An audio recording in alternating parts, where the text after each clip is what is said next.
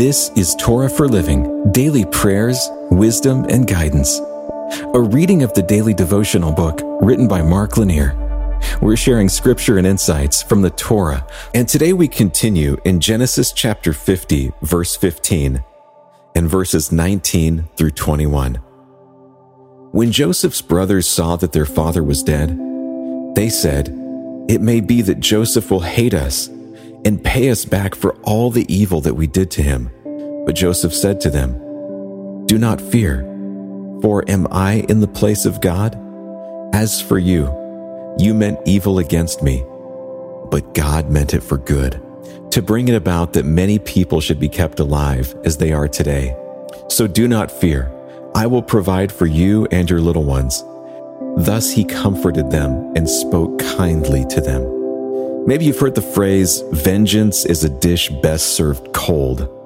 Well, if we look at the life of Joseph and other profoundly holy people, we see the triumph not of vengeance, but of mercy. Joseph had every right to hate his brothers and plot his revenge. His brothers had abused him growing up. The brothers started to kill Joseph, their younger teenage brother. They changed their minds only when presented with a chance to sell Joseph as a slave, disposing of him from the family while making some money in the process. The brothers never seemed to repent. They let their father think that Joseph was dead, eliminating any chance for a search and rescue mission. Then the unthinkable happened.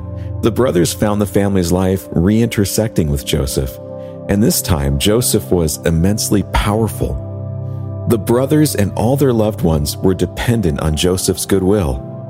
Joseph treated them fine while their father lived, but today's passage focuses on what happened after their father died. The brothers feared for their lives.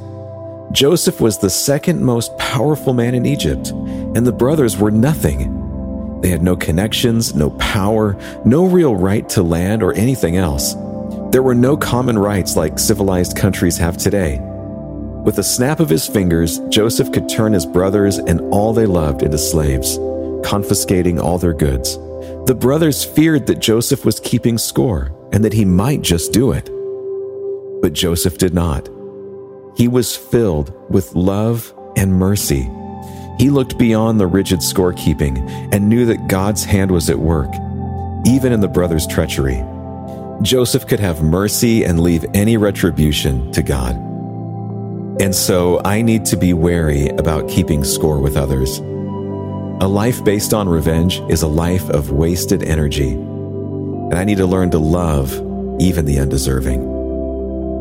Lord, teach me to forgive others, even as I seek and receive forgiveness from you. In your name, amen. This has been a reading of the daily devotional book, Torah for Living. It's written by Mark Lanier author, lawyer, and founder of the Lanier Theological Library.